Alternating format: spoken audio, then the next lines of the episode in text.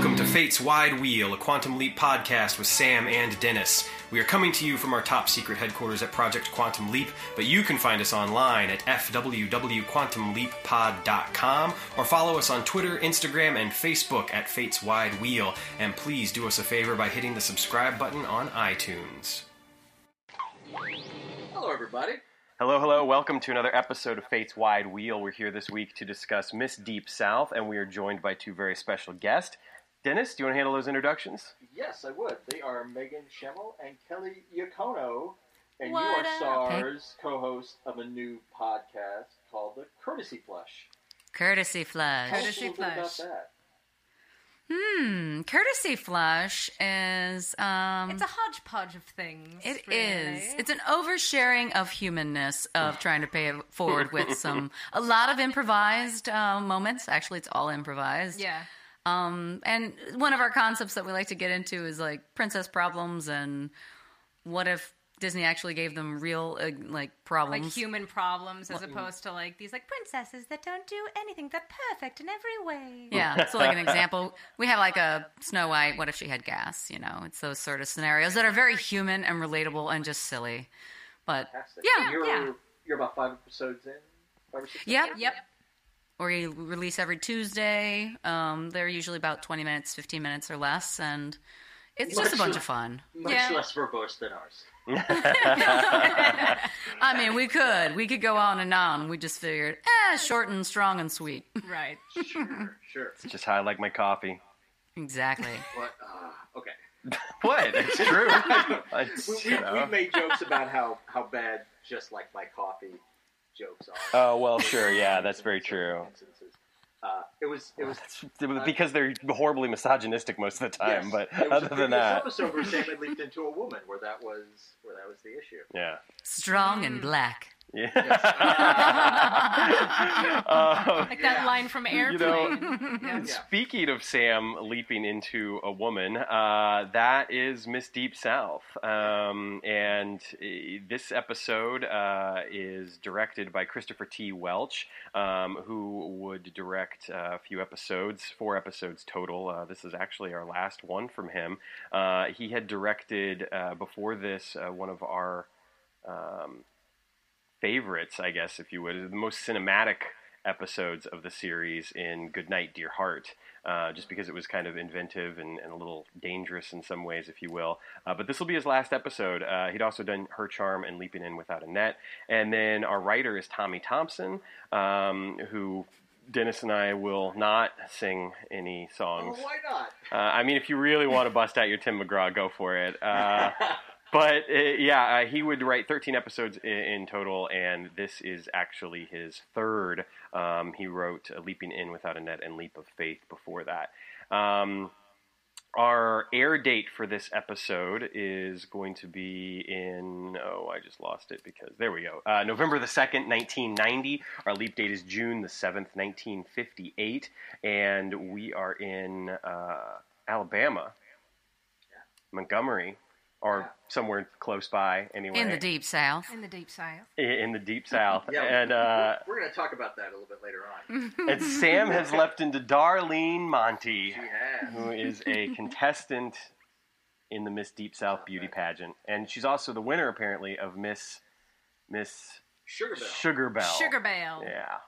Yeah, apparently. I There think we in the have it. Episode, uh, it's noted here uh, that at one point the working title of this episode was called Miss Dixie Peach, Wow. and it got changed to Miss Deep South somewhere along the way. And the world is better for it. Yes. Uh, but the TV guide description Sam, Scott Bakula, gets himself into a real beauty as Miss Sugarbell in a southern pageant. He must prevent a fellow contestant from making a tragic decision that will send her into oblivion. Wow. there you have it. Um, so, Megan Kelly, uh, what is your prior experience? Not Megan Kelly, because now now everybody just thinks Oh, something completely different. Megan and Kelly. Um, what what are your uh, experiences or non-experiences with Quantum Leap as a television show? Well, it's funny that the the initial episode that you shared with us was the the leap home. I think was the name of the episode. And that is actually the one episode of Quantum Leap, or at least a, a part of it that sticks in my mind watching it when it aired, like initially. And the the vision that I have in my head is the scene where Sam, um, sorry, uh, yes, Sam, he's playing the acoustic guitar and he's playing John Lennon's Imagine for his sister, and his sister starts crying. And for some reason that and that was the first time I'd ever heard Imagine by John Lennon. So that's kind of I thought it was interesting it was that episode out of the plethora of episodes that was sent to us. So that's pretty much. And then he like watching episodes here and there, like nothing that I've ever watched twice. Yeah, in my experience, this is Megan. Um, growing up, you know, it's kind of one of those things. I would see it here and there because when TV was live, and I don't remember if it was on at eight o'clock. I remember being on at night. So I, I, I think mm, maybe my dad had it on here and there, so I'd watch some of the episodes because I've had such nostalgia rewatching it and hearing the music Mm. being played. And I was like, oh my gosh, I forgot about this show, and I always enjoyed it, but it wasn't. I didn't see it as frequently as I, I would like to. I always enjoyed the concept, so and I always like Scott Bakula. So It's funny that you mentioned the music because as soon as the theme song started, I was like, "Oh, they're using the Doogie Howser like synth piano at the beginning." Well, it's uh, yes, it was written by Mike Post, who did Doogie Howser. Yeah. He did the original Law and Order theme. I was going to say it sounded like Hill Street Blues too, or like Yes, Law and Order. that too. Mhm. You And play then all those Steven together. Bochco. They're all like cousins of each other. Mm-hmm. Yeah, well, you know, I mean, I, I think that, that it's fascinating to me. I have a friend of mine uh, who's a trombone player and has worked with some composers, and how uh, so many composers, you know, they're always working, and so they're they might be doing, you know, a piece for uh, a play or for uh, film or television, and it doesn't fit there, and then they just put it in their back pocket and they use it later, but it sounds, you know, similar enough, and, and everybody's got their own style. It's like, you know, you you know John Mhm. Williams music when you hear it, that sort of thing. Um, and yeah, Mike Post is definitely no no different. Um, the, the the the episode starts off uh, in, in a fashion similar enough to you know the leap ins that we get in other Quantum Leap episodes, uh, but there's a nice little, in, in my opinion, there's a nice little twist just because we only see him sort of from the shoulders up while he's on the bus, and so when he starts to walk off the bus, that's when we figure out that he's leapt into a woman again. There's not really you know much before that. He's wearing a poodle, That poodle, poodle skirt. Yeah. Oh, yeah. the, the, the camera shot up the entire body. Now, uh, Mhm. just out of curiosity, so you've seen uh, other episodes. Had either one of you seen What Price Gloria, where he leaps into the secretary, or um, Another Mother, where he leaps into the single mother? It's been so long. I know I've seen him in some roles where he was a woman, but I couldn't be specific Yeah. about it. yeah, me neither. Okay. The, the reason why I ask is because a comment that was made, um, and I, I can't remember if this was on a message board eons ago or what, uh, about how each of the episodes so far that have had him leaping into a woman deal with it in a, a little bit of a different way, uh, which I think ends up kind of being the saving grace of this episode. Maybe I don't know. I haven't decided yet. Uh, but anyway, uh, so yeah, so he's a woman. He's he's he's uh, Miss Sugar Bell. Why Miss can't I remember Bell. that? Uh, Yeah, Miss Sugar anyway, Bell. and um, and and I don't think yeah. it clearly, I don't think it clearly established. I think it's, it's his mom sending him off. Yeah, it looks it looks that way. Her sending her mom, off. yeah, yeah. And we get the classic little boy and opening credits. And then we when we come back, Sam is walking into the lobby, and pretty soon she gets uh, he meets Hmm. uh, Peg Myers, the pageant coordinator. Yes. Oh, Peg. Uh, Peg is actually played by uh, a familiar face, at least if you, you know, were raised on Matlock like I was. Mm. Um, um, uh, Nancy Stafford, um, and she played uh, one of the lawyers um, on, uh, I, I think actually, I don't think she played his daughter. Maybe it was, maybe she did play his daughter. think he's one of the lawyers on the I can't remember now. Yeah. Um, anyway, uh, yeah, and she she's still working to this day. Does a lot of uh, uh, television and, and you know made for TV movies, etc. But um, yeah, she is syrupy sweet and yeah, has a nice yeah Southern Belle Mhm. attitude about it all. yeah. And the first thing she notices that uh, Connie, or not Connie, but Darlene, uh, the woman that Sam has leaped into, walks like a man. Mm. Imagine that. Yeah. Definitely a little rigid there. Yeah. yeah. Uh, and so she goes on to teach him the step and glide. Mhm. that which made me think of the bend and snap. Like I feel like I don't know if you watched Legally Blonde, but like you know, like the glide Bend? Totally. and snap, glide. Anyway, De- Dennis was doing it very nicely too. The step and glide. step and glide. yeah. Uh, Peg is the the pageant coordinator, and the pageant is tomorrow night. That's right. That's right. And Not and a lot of prep time. No, no, not at all. Um, and you can tell that Sam is already not enthused about this at all. And we've gotten even as recently as MIA, which is the second season finale. At the beginning of that episode, Sam leaps in um, and and thinks that he's a woman because he's actually a police officer uh, dressed in women's clothing. And he's very upset at this. In fact, his line his line is, "Oh no, no, no, no, not again, not a woman again." And so, and so, while he's not that explicit about it, I, I think you, you you can see that he's not too enthusiastic about it. Uh, but as the episode goes on, it Mhm. seems like more of that has to come from the fact that he just he hates the position that he's in Sure. even more than he hates that he's leapt into a woman. If that makes sense. I don't. Especially because there seems to be a lot more writing on it. I mean, as it unfolds, that like it's not just that he's a woman; it's that there are stakes involved in this competition, in this, you know, Miss uh, Miss uh, Connie. Connie. No, No. or what's the? I don't remember the Miss Deep pageant. South. Oh, Miss Deep. South. Oh, the name of the episode. Whoops. No. Right. Well, yeah, and then when you throw Connie into the mix, I think that it, it it definitely, and it's an interesting, you know, the episode is interesting in so much as it almost he's almost got two missions. You know, he's got to help Connie, but he also has to make sure that Darlene still places. Um, She's in- got to become that cardiologist. Yeah. Um, Yeah. That's right. That's right. Which Gotta win that scholarship. it, it's fascinating to me because uh, you know through no planning whatsoever this episode ends up being kind of topical um, because the miss america pageant um, which is no longer to be called a pageant um, it's a it's a competition now. There's there's actually a new york times article that was just released um, because there have been uh, a lot of changes. In fact they're actually if you go to their website now they're calling it miss Oh. america 2.0 um, yeah, and and it's it's really really interesting, and it's also 50 years um, since the protest um, that took place in Atlantic City outside of the Miss America pageant at the time. Um, there were apparently they could not get. Um, a permit to have a fire, so they were not allowed to set their undergarments on fire. But there were, um, you know, a, a uh, gathering of feminists that were protesting the pageant, and so they threw bras and underwear, etc., into a, a you know bunch of drum barrel drums, and then they were unable to have permits, so they couldn't actually set them on fire.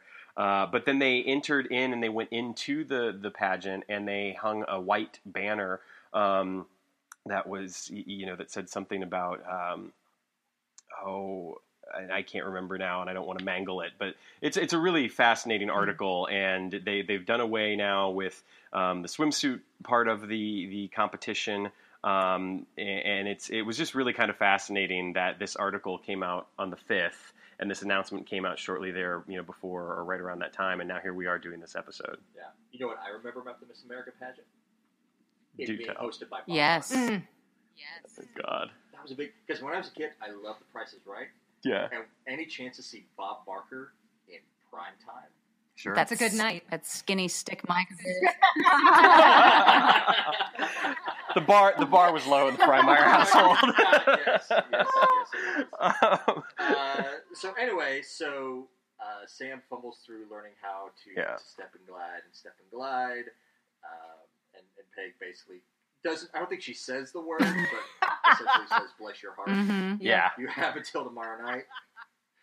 Uh, and goes off, and then we are introduced to Connie. Yeah, played by Heather McAdam, um, who uh, you know was working quite a bit in, in like the uh, 80s and 90s. Got her start on a Kentucky Fried Chicken Absolutely. commercial, um, which is oddly appropriate in a way for this episode. I don't know why.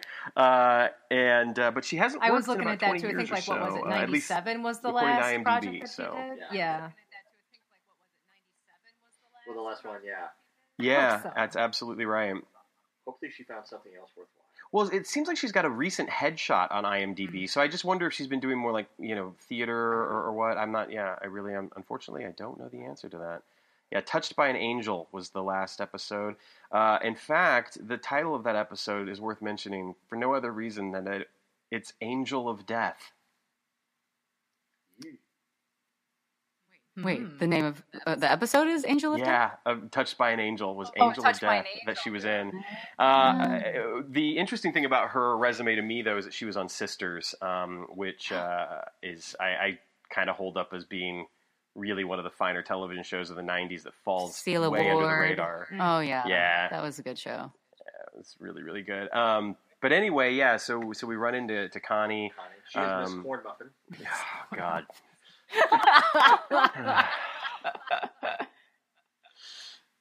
Uh, and so they so they have like the little you know cute little introduction to each other. Um, and in this moment, it, it, it almost comes out of left field where Connie launches into her uh, her pageant speech. yes. Uh, Mhm. uh, Mm. but afterwards, yeah, because you never know when you might need it. She has a line: "You never know when you might need to be spontaneous." right. yeah. Wink. yeah. If by spontaneous you mean heavily rehearsed, sure, why not? Yeah, and, and then it we was get- shortly.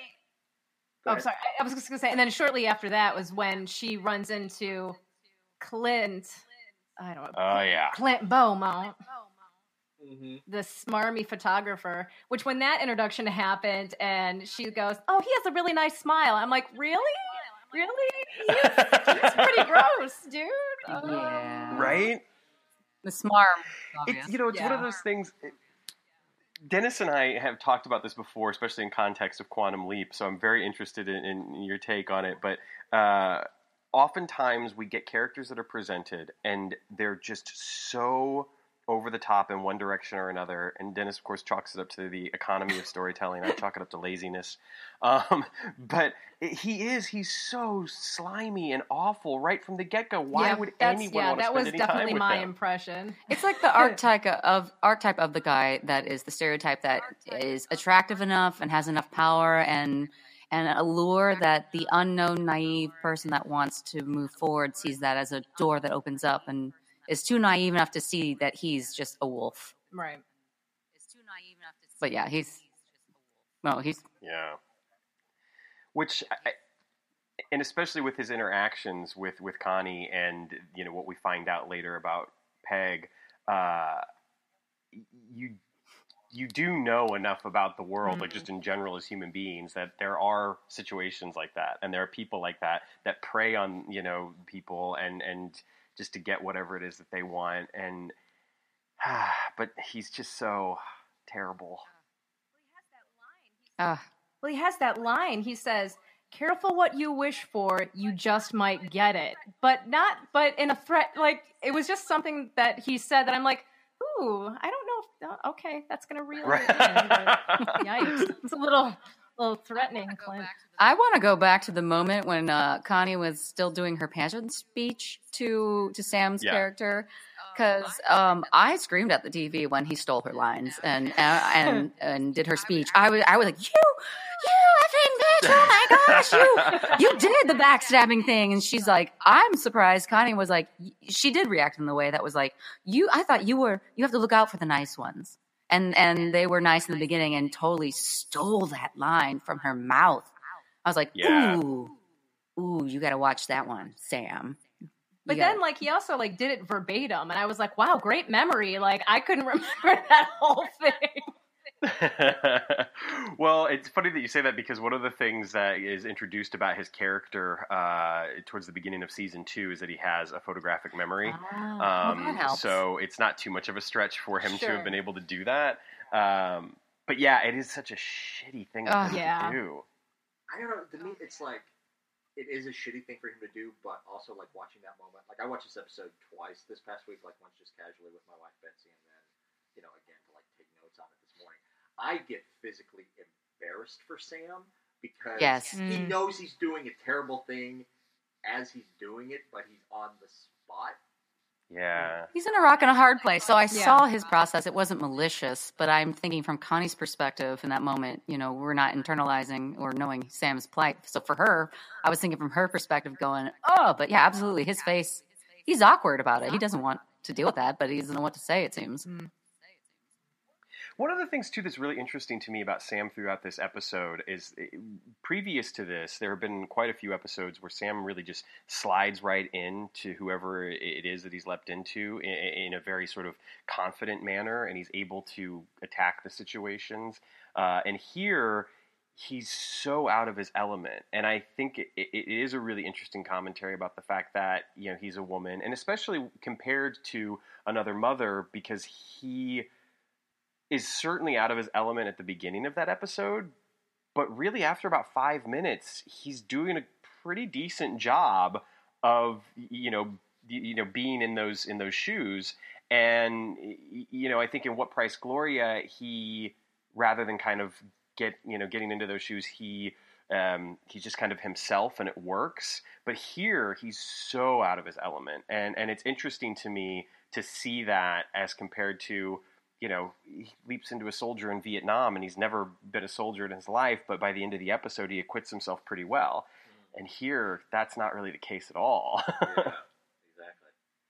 But then, not only are we introduced to uh, Clint in the scene, we are introduced to the mean girl of the episode. Oh, God. Uh, Mm. Just so happens to be, we don't learn her name now, but later on we find out that she is Miss Confederacy. Oh, right. that's awesome. That's right. This episode, before before we connected uh, with you two, and uh, and Dennis and I were just kind of sitting here talking. This episode, there's so there's so much wrong with this episode, and there's so many things that I feel like. I can't remember what was the word I used earlier. Do you remember, Dennis? Like. Yeah, yeah, no, that's uh, my brain is like mush right now. Uh, yeah, there's so many problematic things about this episode, and some of them are problematic in such a way that they knew that they were problematic, and that was kind of what they were trying to address with the episode. And then I feel like there are other things that are problematic that they were not aware of at all at the time. Like they just did not have the awareness to understand. Like Al, for instance, is so problematic in this oh episode. Oh my god! Yes. Voyeuristic, creepy man. Oh, seriously. I'm just gonna ride this elevator down and look up skirts. Yeah. Mm, I mean, oh, there's Connie. Well, I'm gonna go ogle her before I go. Yeah. oh, Well, Al. one of the things I was even saying to Dennis earlier is that Al is no better than Clint. In some ways, he's worse. Yes. Because Yeah. it's like they don't know that he's there. Right. Whereas with Clint, at least, you know, he's a slime ball, sure, but he's a slime ball in person. So, Right. so it's, you know, it's, yeah, it's just Well, so. he's Megan and I just watch,ing but Uh-huh. at least. Yeah. So speaking of that, we get to the next scene where everybody's doing their their intro meeting, and uh, uh, Peg, the the pageant coordinator, she's making some comment like, "You all bring your unique talents and gifts," and that's when Al pops in and Sam's like, "Yeah, like." Mm. Right, yeah, yeah. Yeah, At least I'm grateful. They could have they could have been a lot worse with that line. They could have made True. a lot worse of a joke. Yeah, it, it, it, it's at this point too where you get the idea that Sam, and it's interesting because I think that he would find it demeaning, even if he was like one of the male judges. Um, but he is finding it demeaning in this case because he's actually the one that is being demeaned and objectified. Um, and you could tell through this conversation with Al that that's part of his problem with this whole leap. That it's not just that he's a woman, Mhm. but it's like he's a woman in a beauty pageant. yeah. He's not. He's not. He's not happy about this whole thing. I mean, later later on when he goes into the interview section, he's like, Yeah. He's, Yeah. he's like, what is you know, what does the way I look have to do with anything? For sure, yeah. But Yeah. also, I, I feel like that's you know, that, that that's kind of a, a, a naive thing, a naive trap that that Sam falls into. It's like, yes, he is going through this, and yes, this is a beauty pageant. But on any given day, women are objectified for their looks, and you know, uh, uh, as Betsy said, uh, get over it. Well, and the very first pageant was literally the competition was literally a swimsuit competition. Yeah. That was it. Like in the 1920s, yeah. It was strictly how you looked.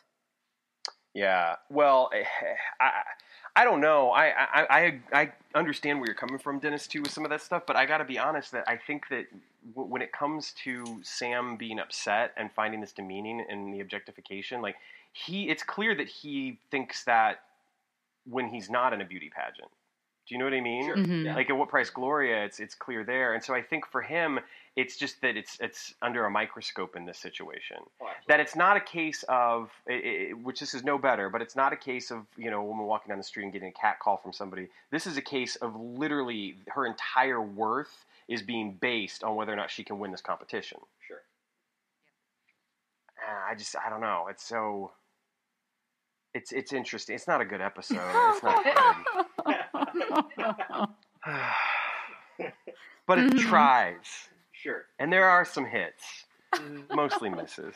Anyway, So anyway, so, Uh. so, so so we get to the, you know so we get to the moment where uh, Sam gets caught talking to himself, and so Peg calls him out and, and invites him to stand up and, and say what being uh, named the Miss Deep South would mean to him, and then we get to the moment that we previously touched on earlier, where he inadvertently, not really having any other choice in the moment, he ends up stealing Connie's speech, and we see Connie's uh, crestfallen, heartbroken look at this, and, and, and Sam like immediately realizes that he's he's kind of a shitheel for doing this. yeah, but you know the interesting thing is, is that Connie's very graceful about it all. Like she ends up, you know, forgiving him when they get because they're sharing a room together, and Sure. they they go up and they're and, and they're getting into the room, and she she ends up, you know, forgiving him pretty quickly. Yeah, Well, it's nice that he came out and actually apologized for the moment. It wasn't like, "Hey, I stole this and that's the game." Absolutely. Girly. Right. It was like, "I'm so sorry. I was on. I was put on the spot, and I just stole exactly what you said." And I don't remember what else he said, but it, it was nice that she was willing to take that and, and empathize and be like, "You're right. Okay, cool. yeah. We're roomies. Yay!" Right. and then she's excited about the TV. Right. Yeah. So we get uh, Leave It to Beaver, which is the second time we've seen Sam turn on TV on the show. and leave it to Beavers Beaver, on, yeah. yeah.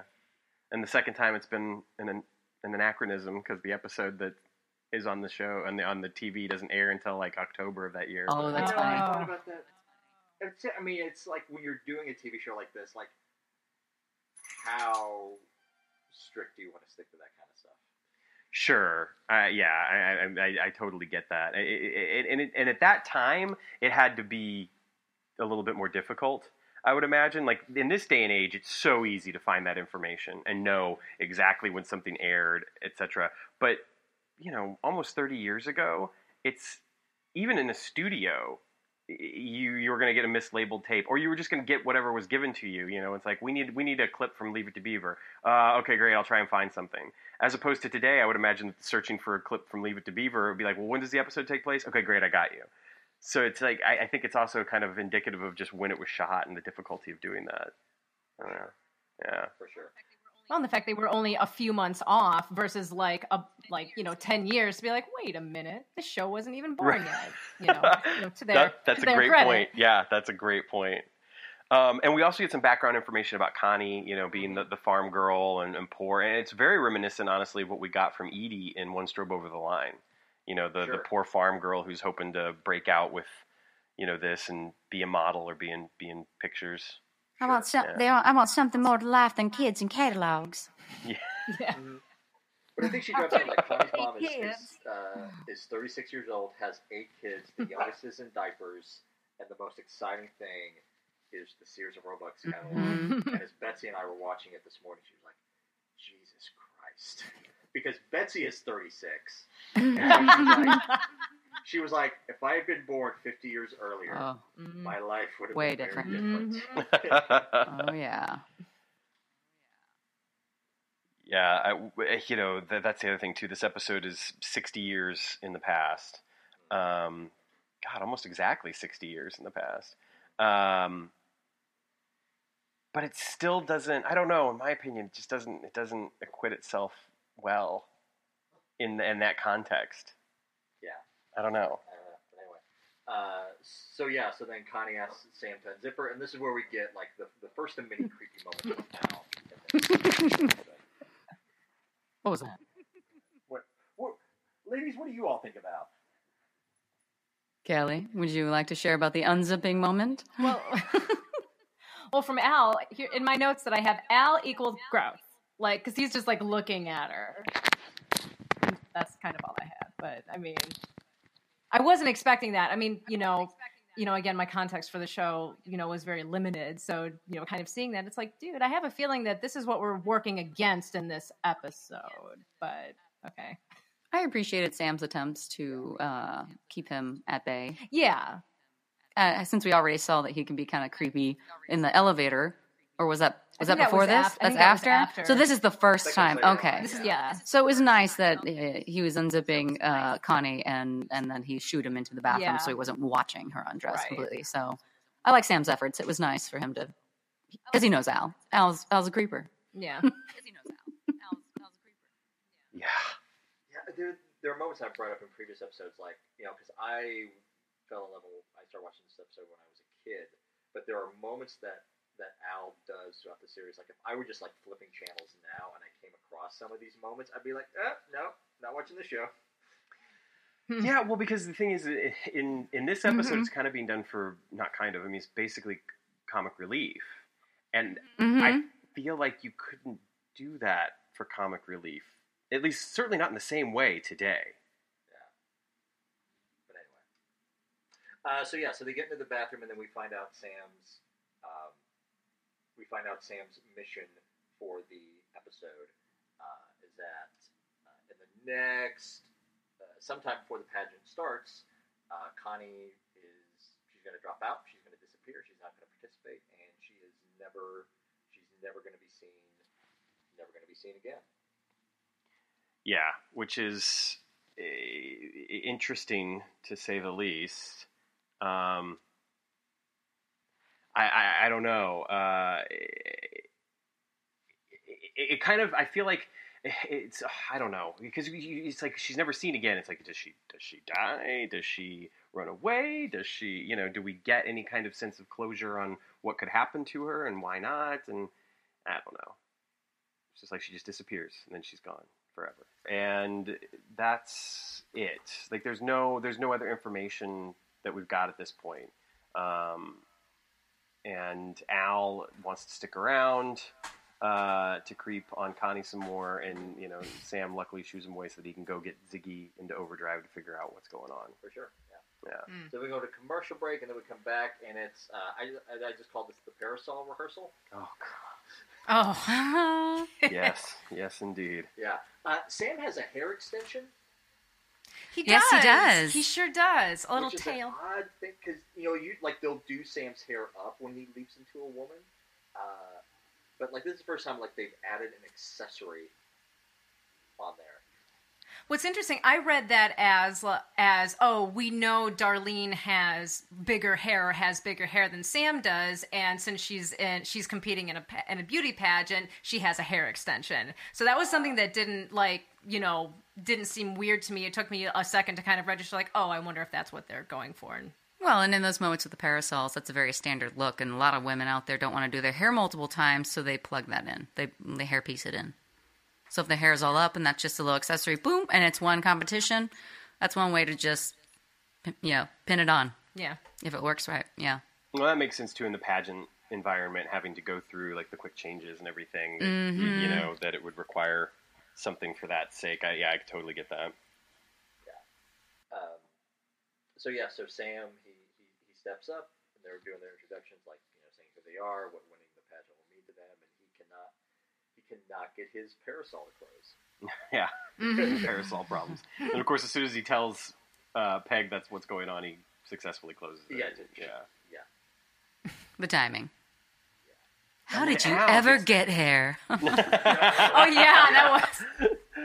Was that Miss Mason Dixon? Oh no, that was Miss that was Confederacy. Miss Confederacy. Confederacy, Yeah. Miss Confederacy. How did you ever get here? oh, oh, Miss Confederacy. So many thoughts went through my head when y- y- you know that that title came up, um, and and especially having lived in the South for for a while, and and Sure.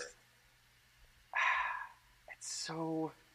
I mean, in 1958, of course, but it's For like sure. Like even in 1990, we didn't have the conversations about like the Confederacy and, and, and pride over the Confederacy and what the Confederate flag. Mm. is. Like I don't even feel like that conversation really started until the late 90s.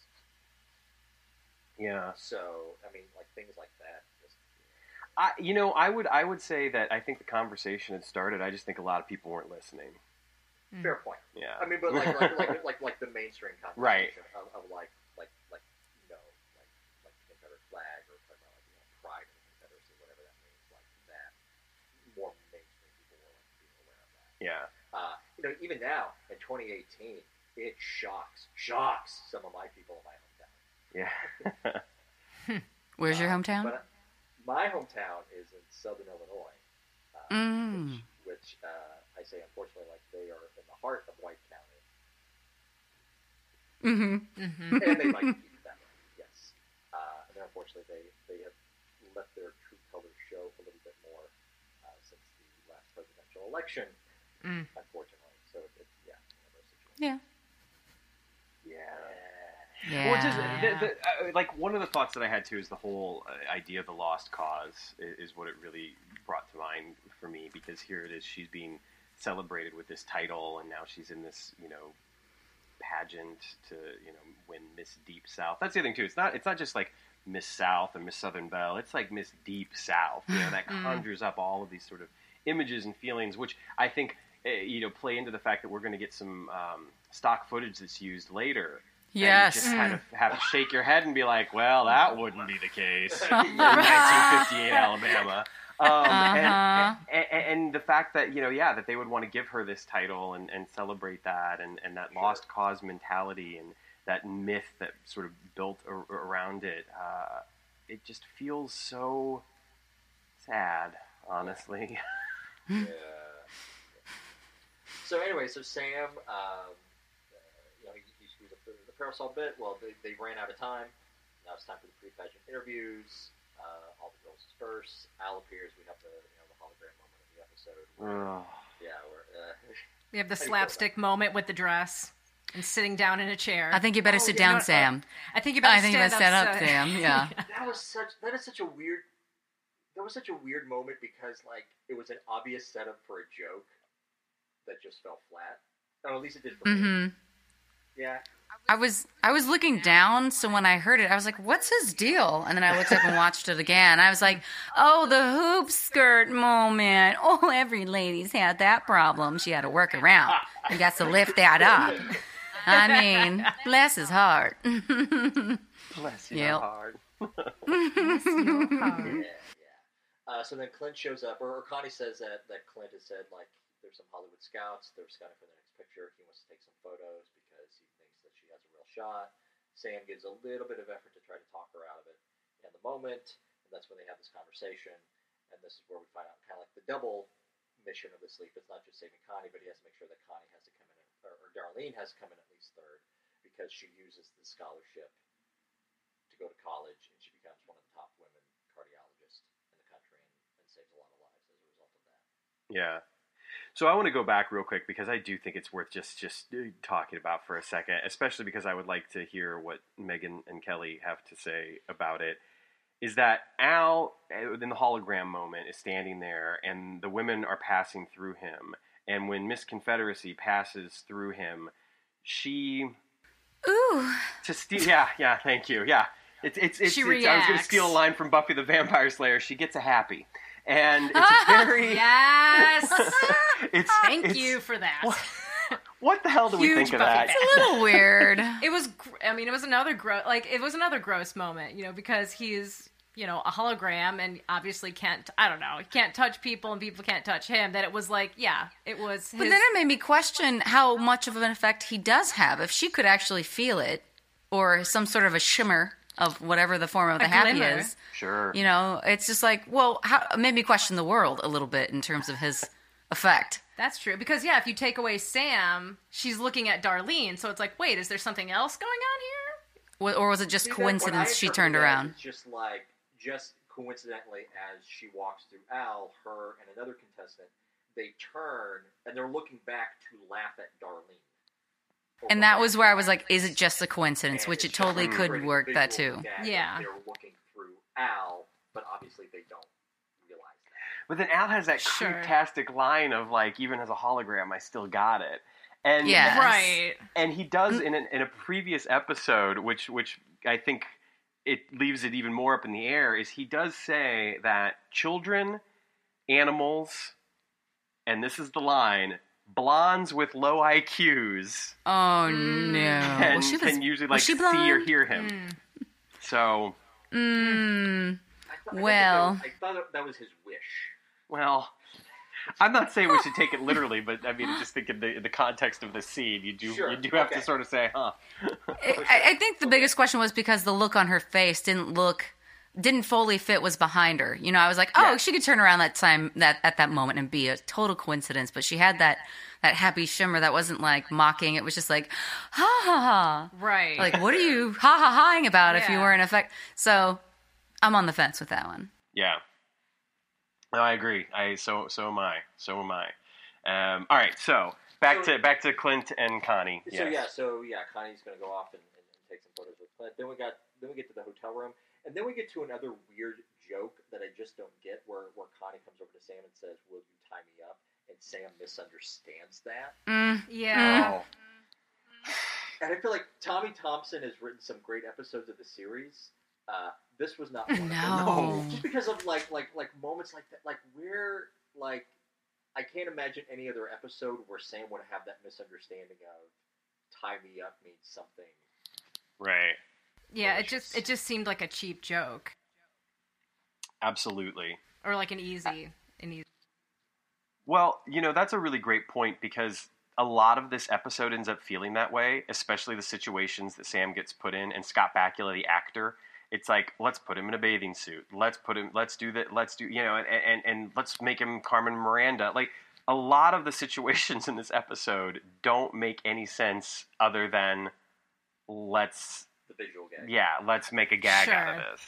Well, and that's the other question, you know, with it being 2018 and recognizing that the show was made in the 80s, it's that the fact that that is a punchline. A man dressing up as a woman is a punchline and it's it's a sight gag and in this, you know, day and age of you know transgender exception um you know exception and transgender rights and being more conscious of those kinds of choices in TV shows, it is a fine line because it's like, well, it was the 80s, like those conversations weren't happening back then, but it is something that, you know, triggers in my brain of like, oh gosh, it's just it's it's a it's a joke that a man is dressing as a woman. Is this 1990? Is this 19? 1990. Yeah, 1990. Oh, it's 1990. episode, Okay. Oh, close enough, though. Yeah, I mean, still, still. right, right. It's Yeah. still 28 years ago. Yeah, a- a- Right. and that's an Sure. Excellent, excellent point because I, I think one of the things that the show is exploring, and we always try to put the show in the context of when it aired, of today, and when it was set. And I think looking at it when it aired, the concept of you know having him as a woman and encounter some of these issues while not necessarily being revolutionary by any means was definitely outside of the box when it came to your normal primetime television and it allowed them to explore some stuff that seemed to be a little bit more, you know, liberal than than than what you might get on your regular, you know, evening programming on NBC. That said, you're right. In 2018, it, it plays very poorly, especially with the focus that I think has been put on gender diversity over the past couple of years, in particular, and because it is a punchline, it is a gag. Um, it is a man in woman's clothing as opposed to someone who's just wearing the clothing of their choice. A- a- And it's one of those episodes that unfortunately I feel like doesn't hold up very well um, for many reasons, but that's certainly one of them. Sure. Well, and I think that like Yeah, to that Go ahead. I'm sorry, Dennis. Uh, I was just going to go say, ahead. and, and to kind of to that end, um, Sam, when you brought up that line about um, during the interview when Sam said something like, "Why do you need to know my measurements?" Um, the whole the absurdity of the question of verify if you're still a virgin, and like Oh, signing up we like a that. chastity contract or something. Gross. It's like calling, you know, he was calling attention, whether it be because he was uncomfortable or, you know, the at like the character of Sam was making a statement and bringing that to light of that's absurd and ridiculous for women to have to state those things for a competition. Like it did, it did like kind of stick to me. Like okay, I kind of read that as they're saying something about that because back in 1990 as somebody watching it for the first time and hearing that it might got it might have gotten people to stop and think for a second oh yeah why Absolutely. Yeah, I will note. Oh, I'm sorry. No, no. I, I, I will talk about the swimsuit itself. I did notice that Sam was the only one that had the little the little skirt over, and Mm-hmm. I understand that's more a little hiding, the, um, not being a grape smuggler for everyone else there out there. I guess. it was so as liberal as this show was in the day. It's very conservative. Indeed. Now. Yes. Although when he turned around, like there was there was some cuppage of the of the buttocks. He's in good shape. skirt, you know, He's in good like- shape.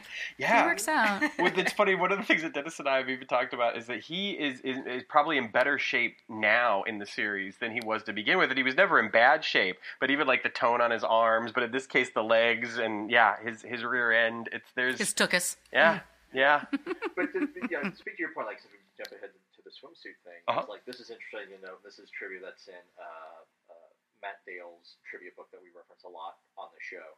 Is one of the things that Tommy Thompson loved about writing this episode was putting Scott Bakula through the torture of having to dress up as a woman, having to dress up in the swimsuit.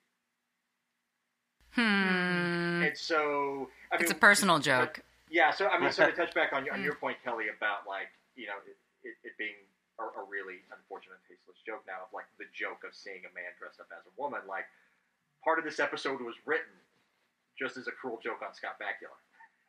right. Well, and that's the other thing too is it's like how I mean, how awful is that that you have a, a writer who thinks that the way to have fun at an actor's expense is to you know put him in a, a woman's bathing suit. For sure. And we're, I did I did not picture this episode going this way, but let's just go ahead and tear it apart. Uh, another another thing in the book that I just read like before we started recording was that um, Tommy Thompson, like when he wrote the like like the scene that we're going to get to here in a minute of, of Connie being Oh, yeah. into undressing for Clint, Mm. like he re- like he did not realize how serious and messed up that scene was until Mhm. they filmed it. Yeah. Like Hmm. as he was writing it, he had no problem with it, and then they filmed it, and then he realized just just how messed up that was. Well, Hmm. it- it- I was uncomfortable watching it. Oh God, yeah. You know, like it was very. The thing is that I, I think Heather McAdam does does a, a really nice job in the scene. You, you know, Clint is so cardboard that it doesn't matter. You know, he's a cardboard cutout of a, just a sexual predator. So you know, it's like all I need to know about him is that, and that's all he is, and that's fine because it doesn't really matter that he's anything else. But yeah, I, watching the scene was not easy. It was, it, uh, yeah, I was. It's the screwed universal casting couch. Out. Yeah. Welcome. It's, it's the Me Too movement. It's Harvey Weinstein. It's like you got to give me something to go somewhere, and uh, this is how you make it, kid. I see potential, but you got to give me some cookies of some sort, and it's just it's it's a quid pro quo. But really, I'm just going to use you and churn you out, churn and spit you out. And, and how how crazy is it? uh, Not crazy. It's the wrong word. Disturbing. How disturbing is it that watching this scene, y- y- you know, e- easily skeeved us all out, made us uncomfortable. That the reality of what so many people have faced is even more disturbing and disgusting than Oh, what this was happened. tame. Yeah. This was tame. It's so common. Um, yeah. I actually just saw a video. I think it was um, Asia Argento who just gave she gave a speech at the the Cannes Festival, the movie festival, and in essence called out Harvey Weinstein for raping her when she was 21 and making it in the you know trying to make it in the movie industry as well as calling out a lot of people in that room Yeah. Nice. and saying like we know who you are now and you this were is- accomplices. Yeah. You're culpable. Exactly. So, I mean, and again, this epi- going back to this episode was made in 1990. It is now 2018, and it is just now being brought to light, and people are being held accountable. Yep. Yeah, it, it's so interesting because I, I, I love old Hollywood and I love old movies and reading, um, you know, bios of, of certain actors. And there are, uh, you know, Spencer Tracy is probably one one of my favorites, and he uh, talks about and and you know to one of his biographers or something um, very flippantly about an actress, and I. I I know if I say the name, I'm going to get it wrong, so I won't say it. But he talks about an actress and about how um, you know, very flippantly, he's basically like, you know, everybody had her, but I had her first, so that was, you know, Ew. Mm. yeah, Ew. yeah, and it's like, ah, you know, and and and that there are other actors of that same era um, that that you know would would have to go to the casting couch in order to to get anywhere, and that it wasn't. Uh, it wasn't as big of a secret as I think on we we make it out to be today. Do you know what I mean? Like it's like this is this is not a secret. It's just we're talking about it. Again, it's like it's like the conversation was happening, just nobody was listening. Um, And now or caring. well, Yeah. right. And the thing, you know, the Asia Argento thing is is so incredibly sad to me because she ended up engaging in a relationship with Harvey Weinstein for a while after the first encounter, and for some people, seeing their reactions to that, it, they think that it negates the fact that their 1st sexual encounter was a rape, and it's like, no, that's no. Not the case at all. Um, yeah, I, I man, and again, having been in, you know, and, and it's not exclusive at all to you know the acting world or anything, but having seen people that have basically had to um, get subjected to, you know, whether or not it's sexual assault, certainly. Um, put themselves in situations that had to feel demeaning to them afterwards because you know a director is a misogynistic prick or something like that is not Well, and it's like I feel like for myself too, like be you know, since all, a lot of this is coming to light fairly recently, I'm more aware of it now. So I feel like a lot of it that was already ingrained in society and something that was just socially just accepted that I just didn't even think about, like, you know, situations that would happen of like being catcalled or, you know, having, you know, somebody say something to me out of the blue, like, you know, for no reason, a stranger, not even thinking about these things, but then just being very hyper aware of those situations and being like, oh, wow, this happens a lot. And it was just accepted, even for, you know, f- from personally too. I think it's a matter of empowerment, and I think the change, the shift in time, where women at least are are are getting uh, support now and vocalizing, and I think they're seeing uh, their speaking up is now being listened to, and there is a cause and effect. Because even when you you're like, well, that's just kind of how it is. Yeah, you kind of roll your eyes. That guy's a creepo. Let me just stay stay away from him. But that's the most you might get you know like i just avoid that but because no one ever uh, actually felt empowered or listened to and it's just it's nice to have this new movement for people to be empowered and, and actually victims to be, to be listened to because half the time it's he said she said. Um, but then you also have the full spectrum where there's that whiplash backlash to all the men that are just afraid to just exist because they're afraid they're going to be somebody's next to me too. And my thing is like um, you don't have to worry if you don't physically sexually assault someone. Calm down calm down yes there are people out there that will lie but for the most part that's not what's going on i mean there are exceptions to all these rules and it's you hopefully just listen to someone that is actually speaking from pain and that you listen to them and support them and get them out of that situation but Absolutely. i don't know yeah, Yeah. Well, I mean, now that we've mentioned Asia Argento, I just want to give a quick shout because you know this is going to be a weird tangent, but one of her biggest supporters uh, is the unfortunately recently deceased Anthony Bourdain. Um, the two of them were, were a couple for a while. I don't know if they still were at the time of his suicide, but um, yeah, I you know I think it was it was to to be able to have. Um, I don't know. I don't know what the hell I was going to try to say, but I, I just I couldn't help but not think of him um, because he was one of her biggest supporters, and you know was on record as you know saying how incredibly strong uh, and brave he, that he thought that she was for, for for doing that, and not that you know she needed him to validate that in any way, or that you know any of the rest of us need that at all either, but just for the sake of being topical and also kind of taking a moment to honor a guy who was pretty fucking incredible and, and Yeah. Yeah. a lot of people could could learn something from him. Yeah. Um, And ju- just as a, a programming note, we're actually recording this just a few days after uh, his death. This won't come out until probably like maybe early July, but yeah, this is just a few days afterwards. So, yeah. uh, so yeah. But anyway, speaking of programming, get back on. Uh, good tangent y'all good Yeah. tangent no, no, no, I mean, That's what we do. uh, what we do. Uh, so we've covered a lot of ground. So, um, uh, so the the pictures have been taken. Even Yeah. before then, Connie and Sam ha- have a fight where where Connie calls him out again for having stolen her Mm. speech at that intro meeting as Felix. Like, Mm. like, like, no, like I have to watch out for you. Like you're the nice one, but you're the worst one. Um, and, and so she storms out. Sam chases after her. That's when she gets pulled in by Peg. Or when Sam gets pulled in by Peg to do the, the pre-pageant interview, and that's when we have that. Uh, Purity the contract. purity contract. Mm. When, uh, So, I think the, the uh, one guy's line, uh, you know, yeah, signing the thing that you want, that you are a virgin. Yeah. That he made the comment like he could not have said that line any creepier. Yep. He's like, so, uh, hmm, what are your measurements? Uh, oh yeah. God. Ugh. Ugh. And it does make Uh. me wonder. It, up until how recently were those questions asked for Say Miss America?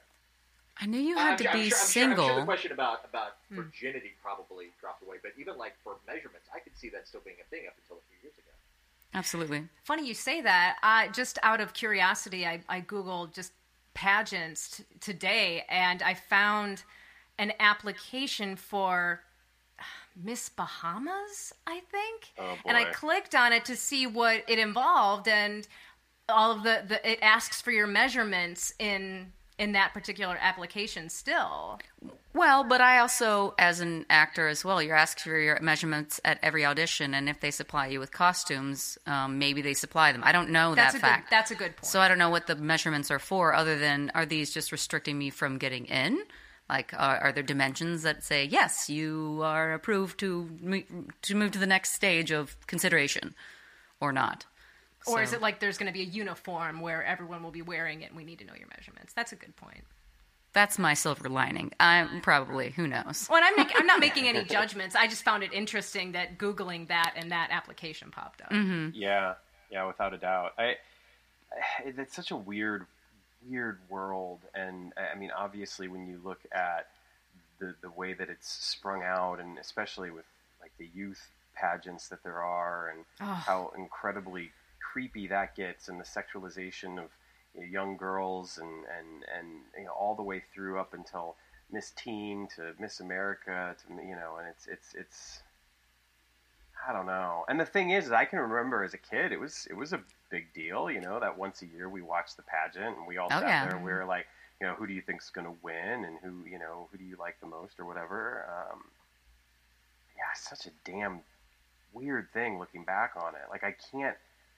I mean, call me crazy, and, and, and, and there are people out there that are fans and that do it and that are on the board, but I just can't for the life of me wrap my head around why the hell the world needs that. I'll I'll give you a little story, um, and it's not necessarily for the Miss America. Like when I first moved here to Chicago, I had some friends, South Side people out in, in the suburbs, and every year they would have a Miss America pageant, the night of the pageant. And what we would do is we would bring all of our old prom dresses, wedding dresses, dresses you like have bought once and have never worn again. And we have a night where all the ladies come together and put on and all the different outfits and have changes and have food and drinks and and have a then we all vote and think of who we're going who who might actually win. And then we have our own internal Miss America pageant. It was just fun and pageantry. It was about girls being together. It was never about, I mean, because it was just a bunch of women being silly and getting to wear their dresses. Because my goodness, you spend that money, you better have a good time to use it again. and it was it was fun, and and we'd be like, oh, she did, a, she walked so nicely. She did a really good job on that talent portion. You know, it's it's funny how as women we would also critique the the pageant um, talent and the women there, and it's just like. eh, she answered that really badly. You know, very Right, catty, right. but most of it wasn't catty. It was more like, I'm really digging this person. And it's funny. It, I don't know, just having experienced that like three or four different times where I was like, I would never have watched this in my adult life without having um, our own personal pageantry fun. But I get it to a degree. I mean, to a degree, if it's entertainment. Now, if it's your life stake and your well being, it better be a good scholarship to do all that. That's a lot of work. It's a lot of work. Yeah. Uh, a quick question before you kind of springing off of that, and also going back to a moment earlier in the episode um, where Connie does get mad at Sam and and you know says that thing about oh it's always the nice ones, and not to get like too like you know patronizing with this or whatever, but I, I think we've been sort of taught to believe that um, you know relationships between women sometimes are um, contentious uh, uh, and, and that there's not, you know, the ability to trust and that sort of stuff. So I, I'm just curious as to what your thoughts and feelings are in that particular moment in that scene and the way that Connie, you know, kind of thinks that, that Sam slash Darlene is, is trying to, you know, get in her way. It's unfortunate uh, at times where, especially in those in those situations where you are competing against other women. Um, I wasn't surprised by her tone. Like it's always the nice ones. Those are the ones that, you know, it's like keeping your enemies close, sort of a thing. Where it's like I'm going to keep an eye on those nice ones. You always got to watch out for them because they'll stab you in the back. The other ones, you know how to avoid. Yeah. Um, but hopefully, I think more women don't try and sabotage each other. I mean, I'm sure there's that, but it's hopefully it's just a fun experience and people aren't just saying that to the TV and they're actually enjoying themselves. Because it's it, having those moments of the sisterliness and the bonding with women is such a great innate wonderful chemical thing. But it's true women can be bitches and and it's sometimes easier to be friends with men because you don't have to deal with the cattiness. But i also understand it's it's it's what do you want out of this and what are people willing to put them it's being vulnerable too. So it's if you're not putting yourself out there and you're always playing defensive It kind of makes me think of a line from Mean Girls that it's up, it's the line like kind of toward the end of the movie where Tina Fey is addressing all of the the burn book and the horrible things that were said about you know the girls in the class. And she goes, "You've got to stop calling each other sluts and whores. It's Yeah. just going to make it okay for guys to call you sluts and whores." Yeah. and it's like it, it's you know for me it was in that moment of you know trying to call attention to that of as you know you know women we got to lift each other lift up. each other up that's exactly what i was about to say and it's so true and it's just fundamental to happiness man. Yeah, it's so fascinating to me, and it, I mean, we've gone all over the place with this episode, and I promise we're going to get back to, to actual quantum leap here in a second. But it is fascinating to me that the you know the, hearing the way that you talk about like lifting one another up, and and that when you do hear that um, you know from women or directed at women, that it usually has such a, a positive um, result. And then the flip side of that, with the way that you've got all of the you know men who are afraid of losing their masculinity out there, and the and sort of the way that they decide to lift themselves up, and how completely negative it usually is, and how and how the way for them to lift themselves up is at the expense of putting others down.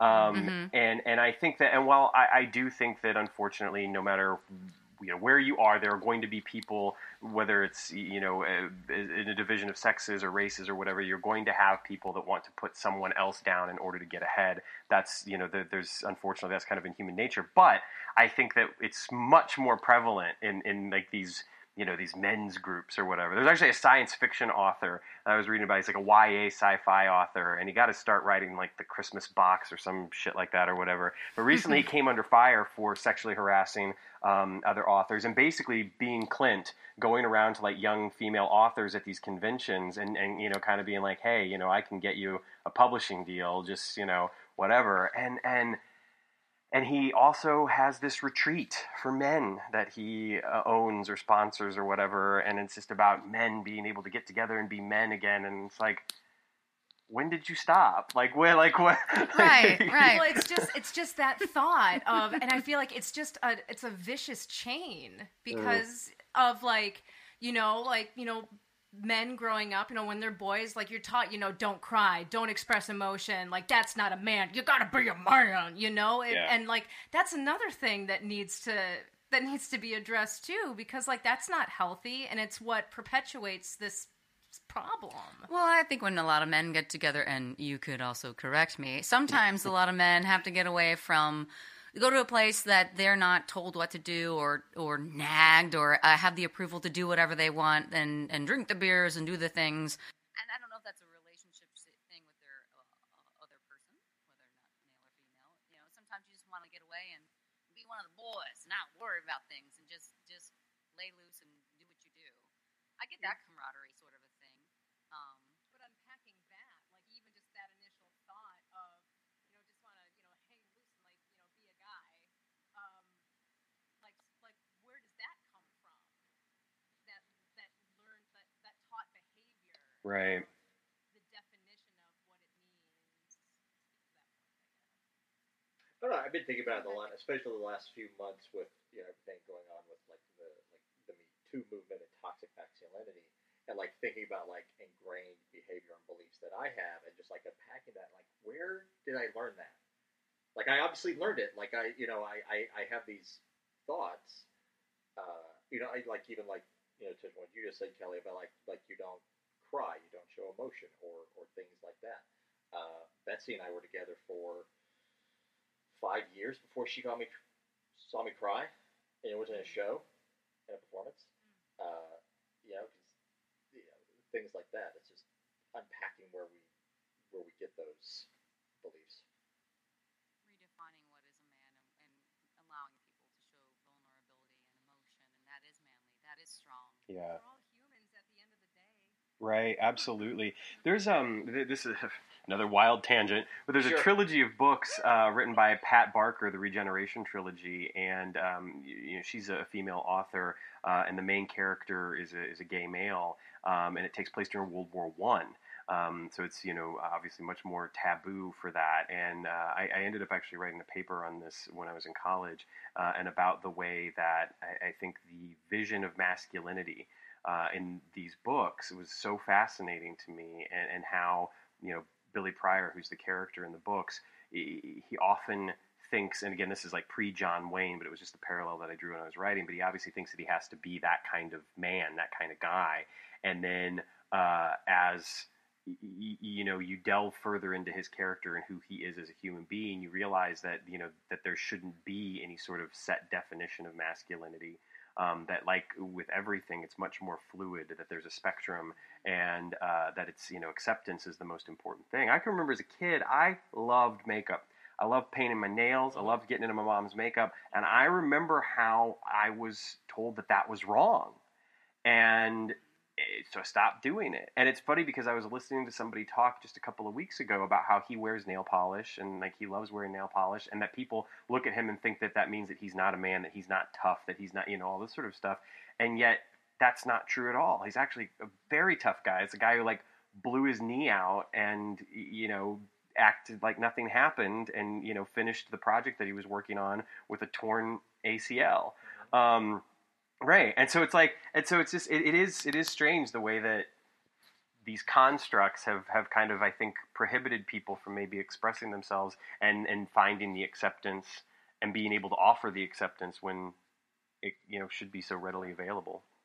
Yeah, but I was just saying about that this morning because uh, Betsy she recently painted her her fingernails like a bright red, and our son who's 15 months old is very fascinated with her nails now. Totally. Uh, and so I, mean, I was just like thinking ahead, like thinking about you know like three or four years down the road, what if he wants to paint his fingernails one day? And it's like I want to let him do it, Yeah. but it, it- it's not like me not wanting to do that. It, it's like probably will have to have the conversation with him that if you paint your fingernails when you go to school, people are unfortunately going to say something. It's like having that conversation, but not having the conversation that that is quote unquote wrong. Wrong. Yeah. Yeah. Sure. Like wanting to protect him as a father Uh, yes, yeah. For, from other people's from reactions. other people's reactions Yeah. to it, Yeah. right? Well, I think it's fascinating because Sam Beckett wears makeup in this episode. Yes, he does. and yet does. it makes him no less of a man, if you will. In the industry, we call No. segue. Um, especially when he gets to uh, confront Clint, you know, Yeah. in a So very we get to physical the manner. Poolside, it's so.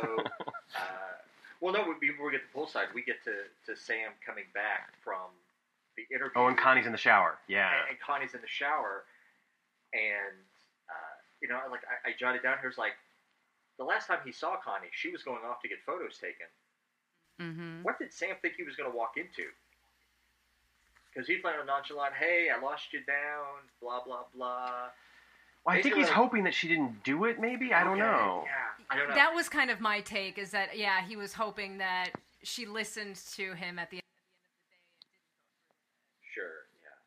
But then, yeah, he comes in the shower and she is, you know, curled in the shower with the hot water running over her. And, um, so basically, yeah, she. In the next scene, she explains that everything that that happened. They do clarify that nothing physical happened beyond the photos. Not that Clint did not try. Yeah, because I think that's one of Sam's fears. It's actually Oh God, yeah. one of the moments of the episode that I think works really well because Sam's playing it with some levity and trying to be kind of softer towards her, and you know even makes the joke about you're going to shrivel up in there, and then finds her in this way, and then things you know kind of turn and do get more serious. And I think Sam is very concerned that she was assaulted, um, but then she you know says no, but like you say, not that he didn't try. Yeah, well, Um, well, I say it's been over a decade since I watched this episode, yeah, and for a moment I was afraid that that's where it had gone. Yeah. That it had gone even further. hmm Did you guys notice in the scene where he was uh, trying to entice her to do what she needed to do? He never actually used the words. I don't know if this is the purpose in the writing, so it didn't come from the man. Like he's like, um, "You, what does he say? I'm gonna be perfectly honest with you. I think that you you can go to the top. I really do, but you gotta, you know, give me something in order to get there." And mm. she's the one. She's like, "What?" He's like, "You." He's like, now you know what sells in Hollywood today sex appeal. And that he's still innuendoing what she needs to do. She's the one that literally went, You want me to take my clothes off, That's don't right. you? He never said that. yeah. I found it really intriguing that one, she was quite aware as to the situation, and two, it, she's the one that literally said the words, and he was all innuendo. Um, I just thought it was interesting. I mean, I, I, I guess, and, and this might be getting too deep into his character because there's not a lot there, but maybe that's one of the way that Clint justifies what he does is is by trying to manipulate them into making it their idea so that he doesn't have to feel like the rat bastard who tells them you have to take your clothes off in order to mm-hmm. get somewhere. How was- Or, or that he could actually say, "Hey, I never told her to take her clothes Yeah. off." Right. I never. She, It, I never she said, said it. She said it. Right. Yeah. It's funny. I was watching this with my husband, and he's like, "That is the dollar store Matthew McConaughey from." He's like, "All right, all right, all right." Like, you know, oh yeah, the dollar store Matthew McConaughey. I was like, "Oh my god, that's If, awesome." what, what, what's the actor's name? If the actor who played Clint Beaumont is on Twitter, I'm going to tag him on our Twitter account Oh, as God. dollar store Matthew McConaughey. I mean, dollar store might be giving too much credit. Dime store might I be mean, closer. the dime and the five and dime. the dime, five and dime. the five and dime, Oh. Matthew McConaughey. David Allen Brooks, by the way, is that actor's name. Uh, yeah. Wow. Wow. Uh, Ah, puts his. La, la, la. Yeah, so- he puts his finger on her chin and just like, I want you to do whatever you want to do. Ugh. Yeah, oh, I'm going to empower you, child, to do what you don't want to do. But God, that- Well, and then is- as she's so like unnerving. starting, Go ahead. when as she's starting to like take off her clothes, like how it's so gross how he's com- he's complimenting her the whole Yeah. time of like, oh, you're so beautiful. Oh, you're. Well, those pictures don't turn out so well. You know, you have a girl crying and she's supposed to be on a calendar looking all sexy. Oh, oh, no. Not this unless Mother Russia. the tears are for joy. I got bread today. Oh, that's awesome. we needed that. yeah, yeah. Some levity here. So uh, we did miss skip over Sam uh, dancing to uh, Cuanto Le Gusta Oh, for, God. part of the, for the talent portion. Which is fairly iconic because it's something that's featured in the opening credits. Uh, Sure. uh, yeah, so so it's one of those scenes that, like, even if you've not seen this episode, you've probably seen him in that outfit. You'll re uh, rewatching the the opening credits this morning with more critical eye. It's either shots of Sam as a woman, Sam Hmm. kissing a woman, or Sam punching somebody. Yes. Yeah. All to the dulcet tones of Mike Post theme song. That's America.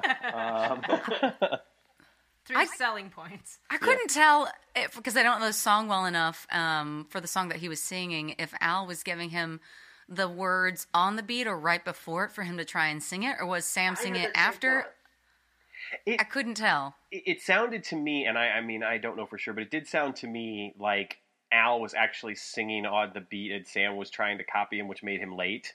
Just a little That's after. what I. Yeah. Yeah, yeah. It's also interesting anytime we get to hear Dean Stockwell sing because it's not something that he he enjoys, but it's not necessarily something he'll ever be known for. Yeah. He does a rap in an upcoming episode. What? True. Does he wear that True. same jacket too? That No, silver yeah. jacket? Actually, his outfit is much more fabulous in the episode where he where he raps. Yeah. It's. I didn't know it was possible. Exciting. Stick around, you'll see. oh my. Uh, yeah. uh, we we did uh, several weeks ago. We did actually an interview with uh, Jean Pierre Dorleac, who was the costume designer on Quantum. Yes. And Nice. so we were talking about all of the, you know, all of the strange outfits that he, that he put Al in. And it was so it was so because like when I was a kid, I wanted nothing more than Al Calavicci's entire wardrobe. hmm nothing more than that. and uh, so when we were interviewing him, I had all these questions like like what his thought process was, like the future, like blah blah blah. And he just like totally dismissed me. He was just like, I was just trying to make him look as gaudy and awful as possible. Yeah. Crushed soul. yeah, I was like, all right, Yeah. fair enough. Um, yeah, there, there's also the. It doesn't Sam have a line when they're backstage before he starts singing about how humiliating it all is for him? Probably been what? How how humiliating everything Oh, is yeah. for him. Like, yeah, like to have to go out there and do this. Yeah, and then he fails miserably. It's pretty bad. hmm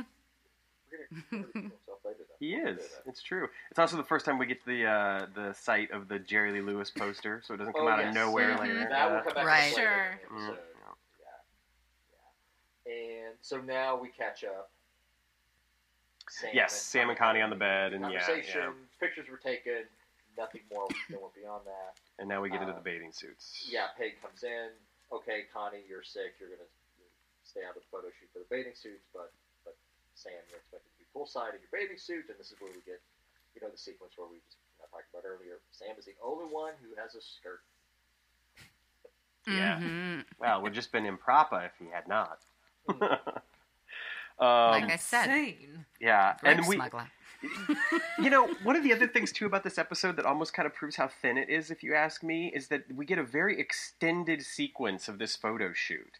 Like, there, you know, this could have been character development for someone. I mean, I don't know. That's half joking, but seriously, there's there's this extended photo shoot for the uh, swimsuit. There's you know, there's a lot of stuff in this episode, all the you know, going through all the pageantry and all these scenes and everything that I think could have just been hinted at, and we could have gotten a little bit more, you know, Yeah. meat to the episode. But I also you know. that, that that speaks to the it, it's the visual gag of seeing well, a man in a woman's swimsuit and just like put him in all these different Right.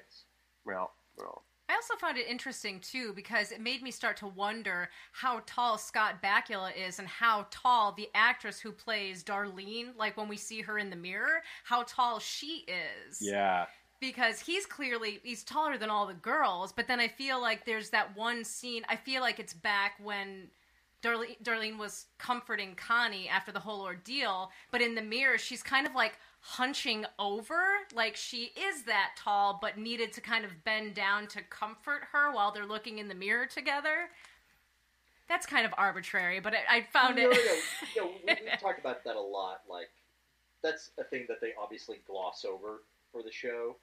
Uh, sure more or less, when they look in the mirror, the, the mirror image looks about the same height as Scott Bakula, Mm. for the most part. Yeah, and it's actually that's a, that's a really good point though because uh, we didn't bring it up, and I do think it's worth noting that the, I think the, the mirror work in the episode is, is pretty well done, and furthermore that the woman who plays the mirror image has some really Mhm. great opportunities to play off of you know whatever it is that Scott Bakula as Sam is doing, whether he seems to be kind of disgusted with the situation or uncomfortable or whatever, and it and it actually works out, and and to me is one of the more amusing aspects of an episode filled with attempts at being amusing. So.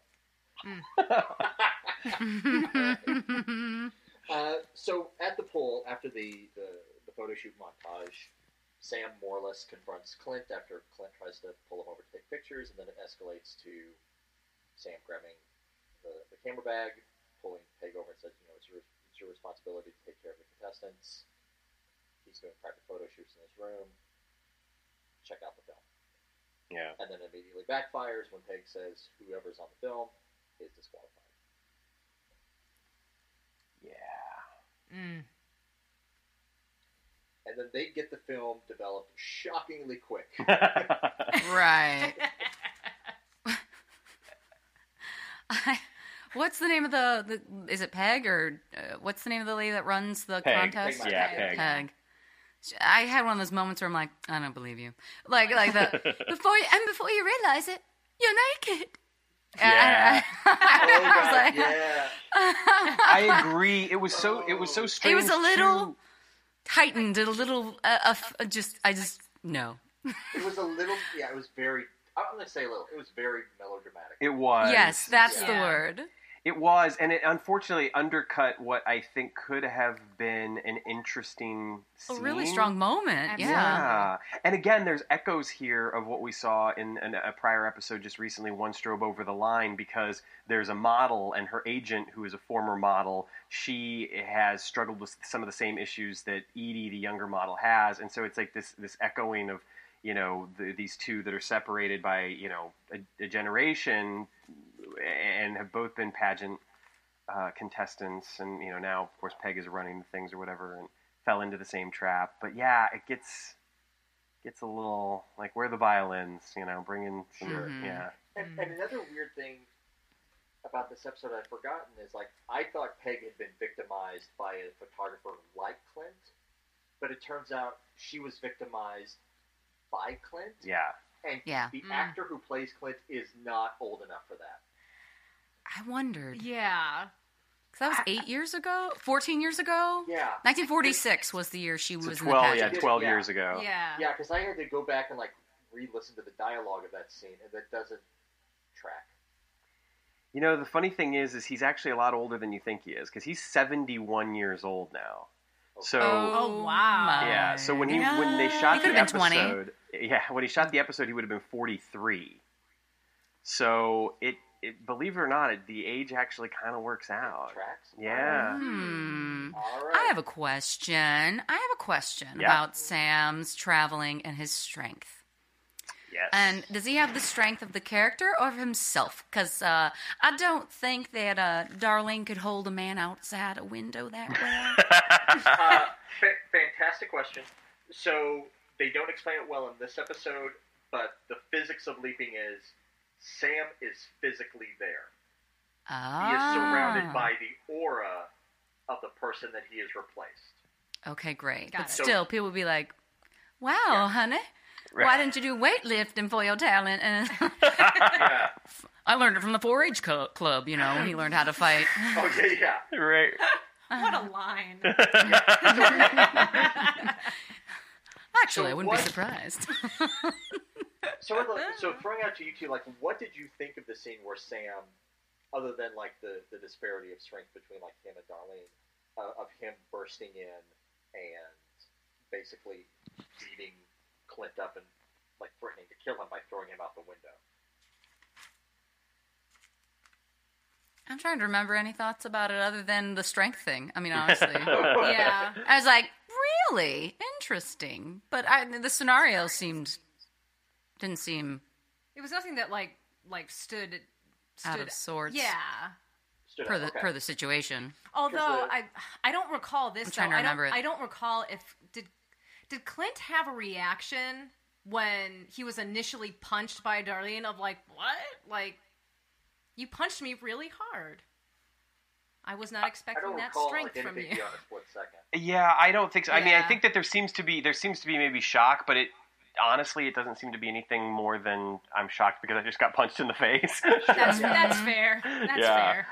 I was asking because the the first episode that Sam leaped into a woman, uh, there are a couple moments, and especially like the, the the last sequence of that episode where he physically beats a man up, and the women that we had guests on that episode, they took issue with the fact that, well, that's great for Sam, but that woman's going to leap back in, and she is going to face the consequences of having Right. Oh. of having done something that if a woman did it, the man is going to come back and retaliate in a potentially very physically harmful way.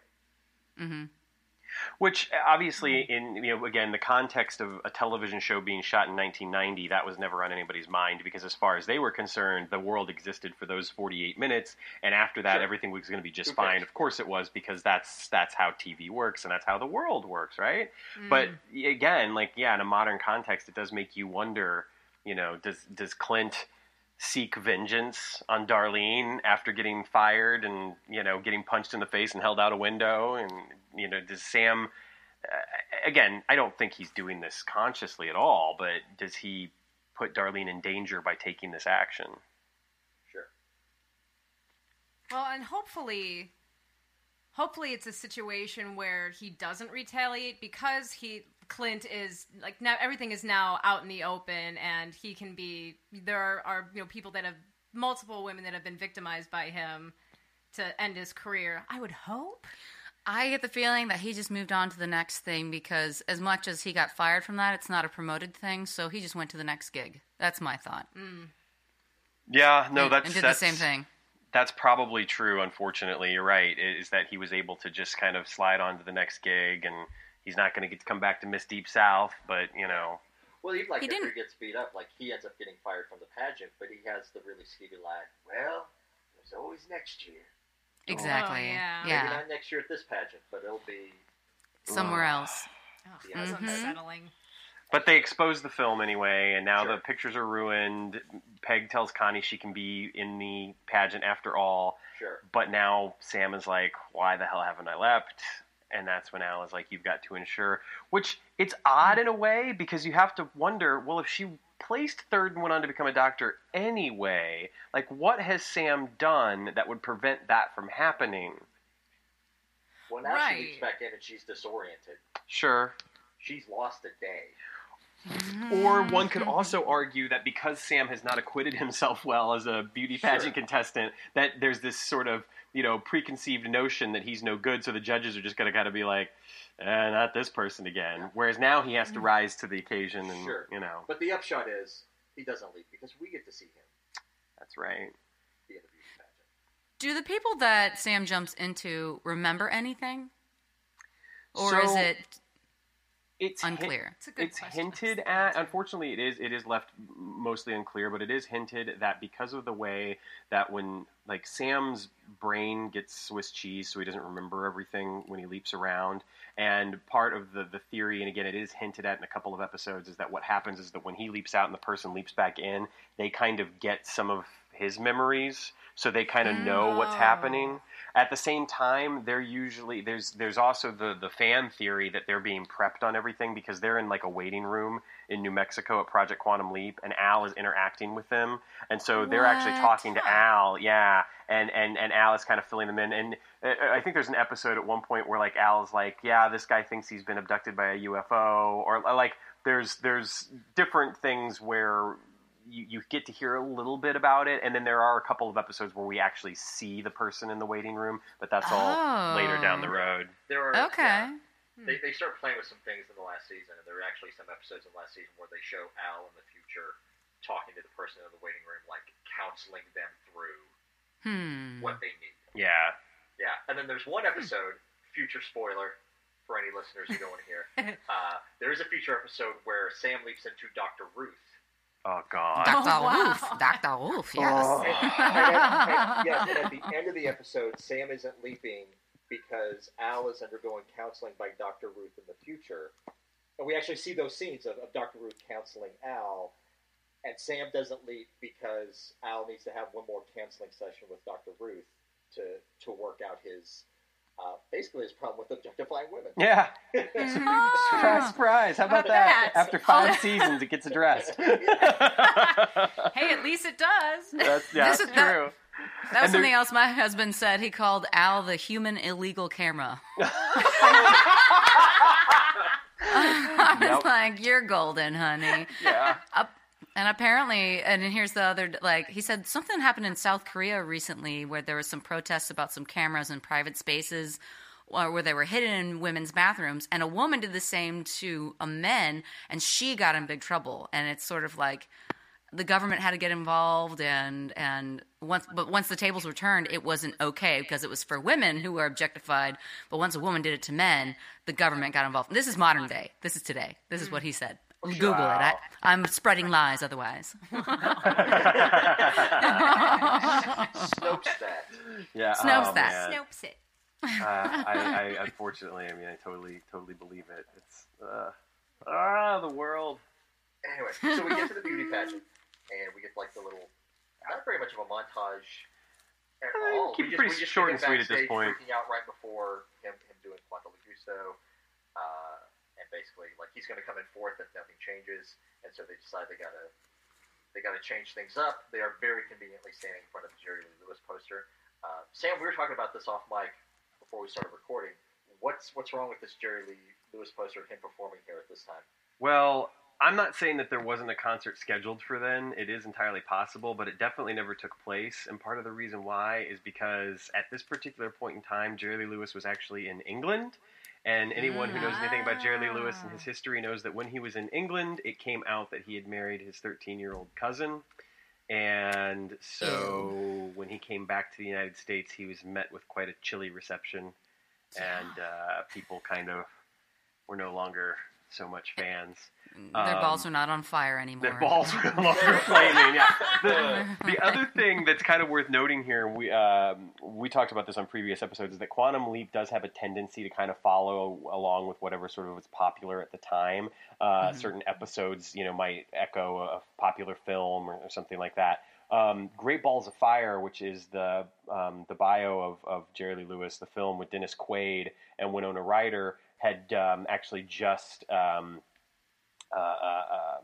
been in theaters not too long before this. So it does kind of make one wonder if they decided to include this number because at the time that film had been out, it didn't do very well. But that's beside the point. You know, if it was it was in their consciousness and they're sort of like, ah, you know, what would be fun to have Scott Bakula do this because he can actually play the piano. And, Yeah, he's a musical Yeah. theater guy. Mhm. Yeah. that's right. Yeah. Yeah.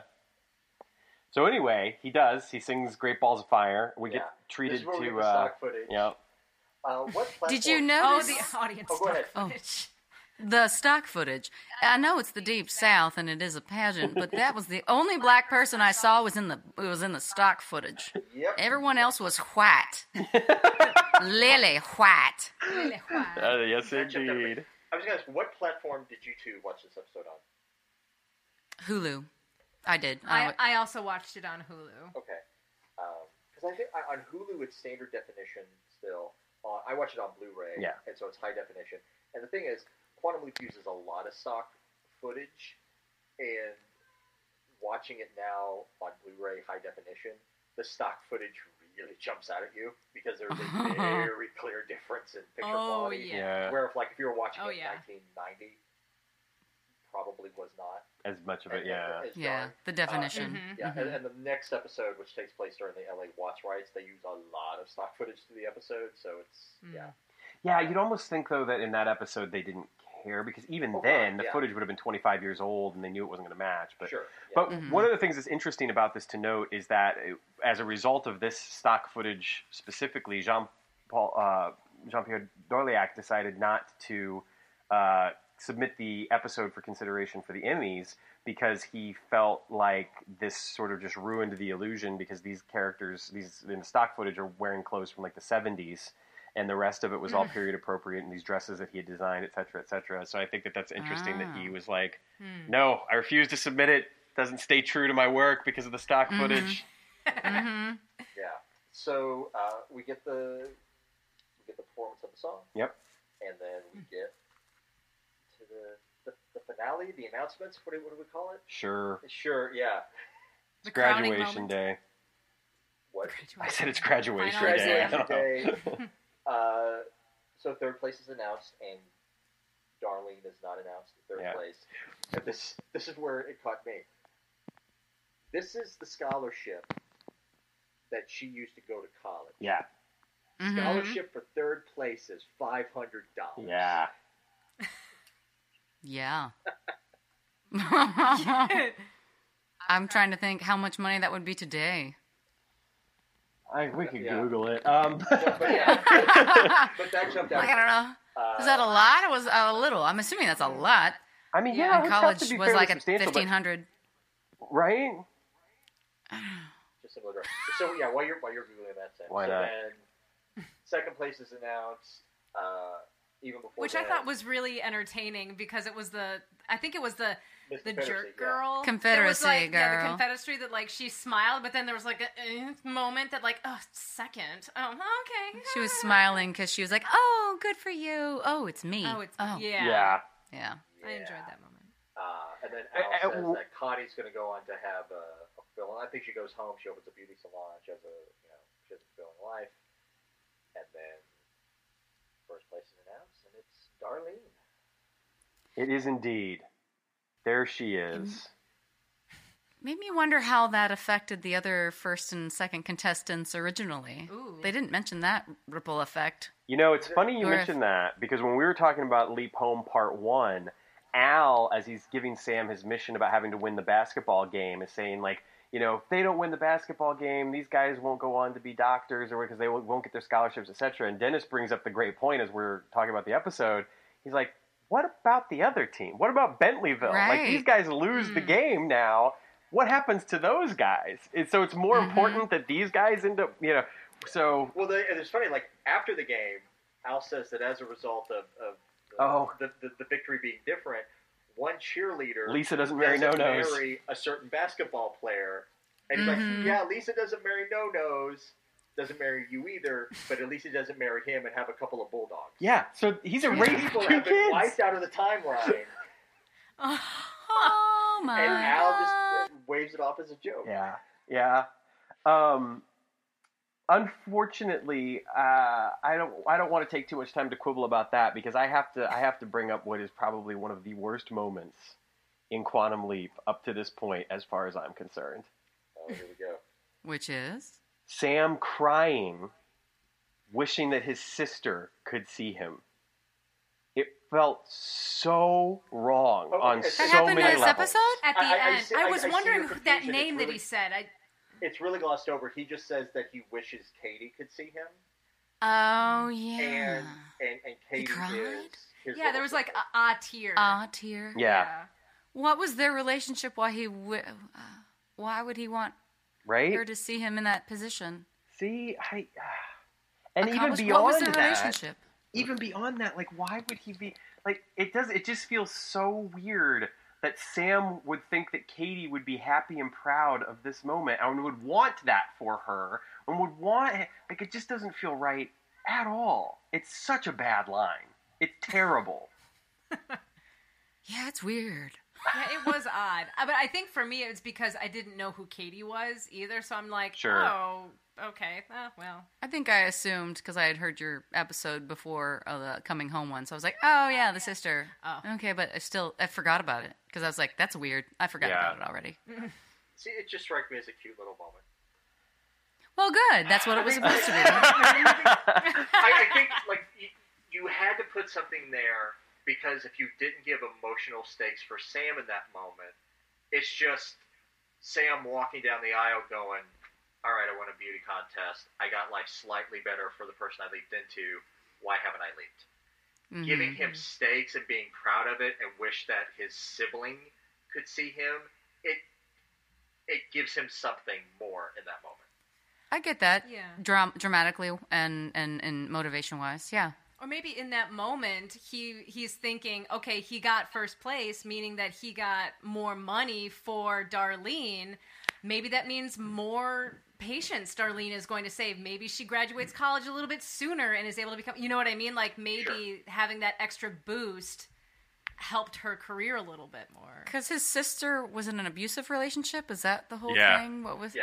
So it's sort of like empowering women, and I wish she had seen us and been in this moment and to celebrate it. So I can get that. So to throw you a Okay. curveball, when Betsy watched the episode, she thought that Sam said, "I wish that his dad could see this moment."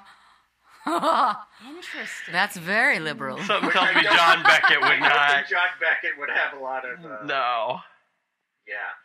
Uh, I don't know. I appreciate you guys' point of view on it, but I still loathe it. I just think it's Yeah. like whenever it just is tone deaf to me because sure. it doesn't it doesn't play true to Sam and it doesn't play true to I the get you. character that we meet as Katie either, in my opinion. I, I got you. Um, as creepy as Al is in this episode, he does have a nice moment when he does reacts to to Sam's line. He's like, "Oh, Sam," it's just like seriously. It's a cute little moment. Uh, there are some episodes where Al's really great, good guy, really noble, and then you have episodes like this. Uh, and I've gotten to the point I stopped blaming Al the character and I blame the writer of that particular episode. Yeah. Mm. Because the thing is, because a lot of times they they shift his character around yeah, to fit what they need for that particular episode and sometimes it's really inconsistent. Yeah, I mean the next episode's a perfect example of that. God, yeah. Yeah. Um, right. And it's so straight. How in the world, how in the world within the span of a few episodes can we have Sam creeping on teenage cheerleaders and that feeling, not that it's okay, but feeling better than his behavior in this episode? You know what I mean? Like, if you put those two episodes side by side, I can kind of be like, all right, Al, I'll write you a pass for the cheerleader thing, but this one is raw. You know, it's like, Mhm. it's that, it's so bad. Yeah. So bad. Uh, but anyway, so Sam leaps. He does. He leaps. Uh, he, he's with a woman.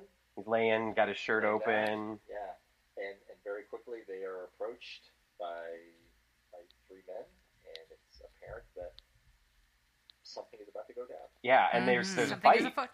Yeah. Yeah, and and and it's worth it's worth noting that uh, that they're approached by three black men, Mm-hmm. um, and uh, and that's all we get. Yep. That's it. Hmm. To be continued. I always enjoyed that of Quantum Leap, and for me, Jem and the Holograms did this too. Truly outrageous. Yeah. Yeah. Where they leave like a little bit to leave you wondering what's going to happen in the next episode to keep you watching. And, but Yeah. at least at, in Jem and the Holograms, they have this huge, like this huge problem at the end of an episode, but then they solve it in like 10 seconds at the start of the next episode and start a completely different story. Whereas Quantum Leap is not that way. Not sure you watched Jem and the Holograms, Not but sure that's how it went. Oh, I did. I had a Jem doll. Yes, with the glowing flash. ears. Did she have the Oh. earrings that glowed? Showtime synergy. I'm telling you, when I was a kid, I wanted to paint my nails. I watched Wonder Woman and Jem, and, Love Yes. it. You know, and then they Love steered me the wrong way, and now I eat Ugh. red meat and no, I don't know. There's nothing Now wrong. I eat red Ain't meat. nothing wrong with me. Um, Well, okay. So I think everyone can pretty much guess my feelings on this episode. But ladies first, Megan, Kelly, give us your opinion overall on Miss Deep South. Stop calling them Megan Kelly.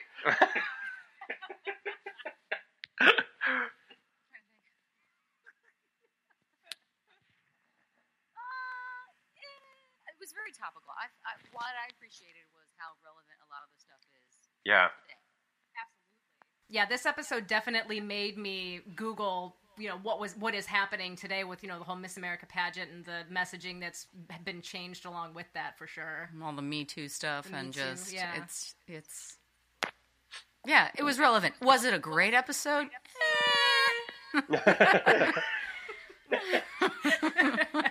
Lovely. What'd you think about it? Yeah, More explicitly, I, it was a just didn't didn't. um, I Did- knew yeah, that there were going to be what I remembered of it. I knew that there were going to be problematic elements in the in the episode. Um, you know, like, I mean, just like the whole plot of like you know the pictures being taken and, and how that was handled and the way Al behaved with the contestants. Mm. Um, uh, speaking to your point earlier, Kelly, I I, I really didn't.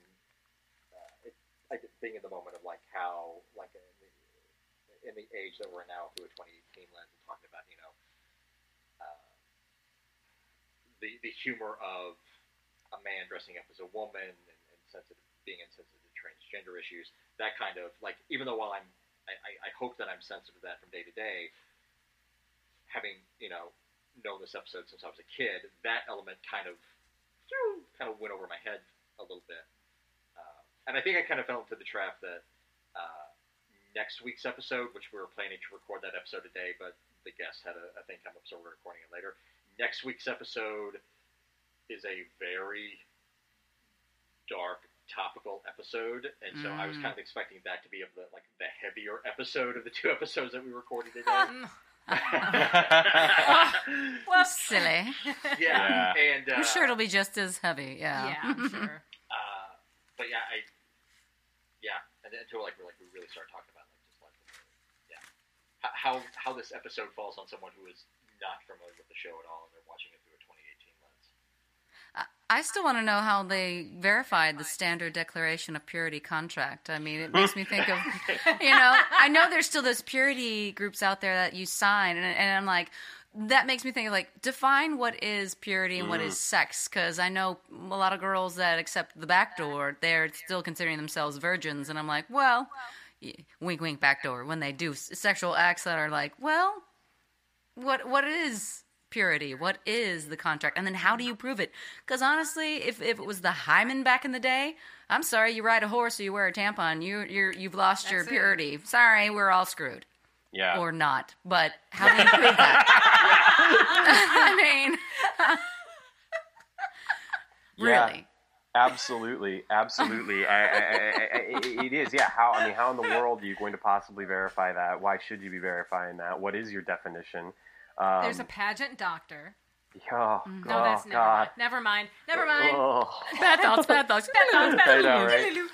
Um, yeah, I, I well, you know, it's I, I uh, did this interactive theater piece um, that was not always necessarily in the best of hands, if you ask me, with the people that were running it. But basically, the idea is that you went to high schools and you basically did these very frank shows about sex and sexual assault and rape, and sometimes it got to be just a little too it's it's one thing to talk about those things in a frank manner. It's another thing to be kind of explicit, explicit Graphic. and gratuitous. Yeah, for for Mhm. you know that sake. And uh, there were a couple of times when I felt like we weren't quite we were crossing some lines, but whatever. Um, and, and that one of the biggest issues that they were facing at that time is that um, there were a lot of, of girls apparently that thought that there was nothing wrong with the back door, if you will, and, and how that was completely okay, and how there are, quite frankly, a lot of, of health risks involved, and Yes. you know they're just willing to do it because it means that if they do that, that they're still pure, and and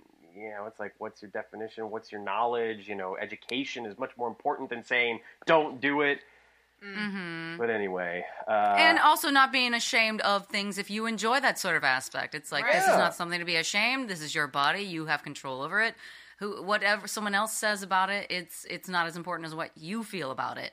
And that that makes me think also about Connie's statement of like, I'm not going to spend the rest of my life scratching at the dirt and having ten kids pulling at my skirt. It, that makes me think ten kids. It's like oftentimes that's not a choice. Like um, having uh, pr- prophylactic or people that are or Christian based and don't use contraceptives. And a lot of times the women in that situation don't get the choice and are left dealing with 10 kids. I mean, I am the middle of 9 kids. That was my parents' choice. They are very happy, but it's unheard of these days. But back Yeah. then, no. Mm-hmm. No. that's It's very expensive. no, Yeah. no Time joke. consuming. Um, Especially man. now, imagining ha- somebody having nine or ten kids now, I can't. afford sanity. No, I mean my parents are my heroes. I don't know how they did it, and bless them. I'm just I'm the middle of nine. I'm number five, and I can't. I could not imagine that yeah. ever. no, I, yeah, me, me either, me either. I mean, we're just about ready to have our first, and I'm just kind of like, nah, that's enough. That's good, right? Like, I don't need more than that. uh, When you go from two to three, that's where that shift is like ah. Yeah, so, so yeah, I'm told. So I'm told. um, so uh, yeah, I, you know, I think that that you guys have, have raised some really great points, and I'm so grateful that you joined us for the episode. Uh, I, you know, just for for my final two cents, I think that the episode does end up feeling topical, uh, unfortunately. Um, and I, I think that the fact that we're still talking about issues of this nature 28 years after this episode was filmed and, and 60 years after it takes place um, is indicative of how much further we have to go. In fact, one of the protesters um, that was interviewed for the New York Times article on the Miss America pageant and the changes that were being made, I thought made such a brilliant point because um, here's a woman who 50 years ago was protesting uh, the pageant, and now these changes are being made. And she says, What can I say? said one of them, Robin Morgan, the author of more than 20 books of poetry and nonfiction, including the 1970 anthology Sisterhood is Powerful. After 50 years, this is a start. Huh. Hmm. And I think that that's the thing that even I sometimes forget is that you know progress is mm-hmm. also very fluid, and just because you make progress at one point doesn't mean that you don't have a lot further to go. Um, mm-hmm, mm-hmm. And so, hopefully, as we continue to have these conversations, we can keep having those those new beginnings that lead to other new beginnings that you know remind us that we're probably never going to get to the finish line, and that's okay. But as long as we keep moving forward, that's the most important thing. Yep. Mm-hmm. Maybe not just start that conversation,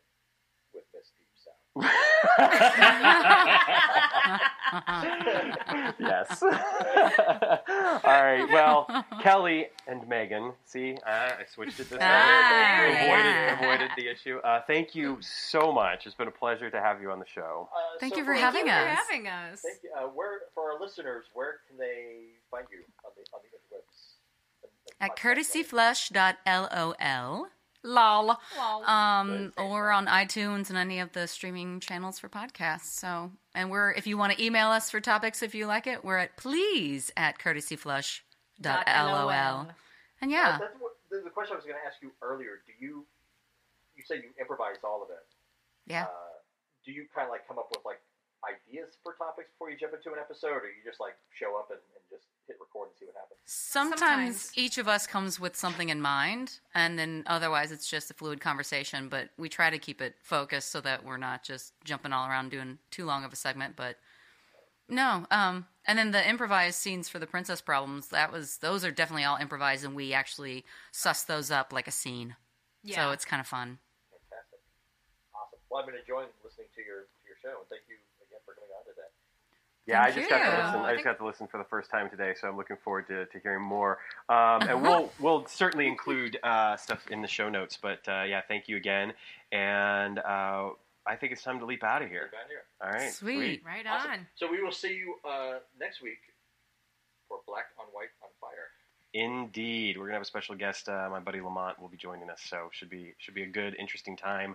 Another episode that is all too topical. Um, yeah. but while while not having any of the amusement of Miss Deep South, so be, be prepared. uh, but thanks again, everybody. We're gonna leap on out of here. Take care in the meantime. See you next week.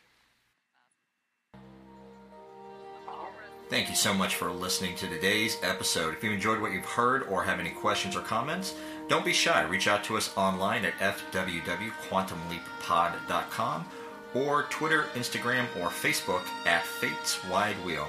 And remember to hit the subscribe button and leave us a review on iTunes, Stitcher, Google Play, or wherever you may be listening. Until next time.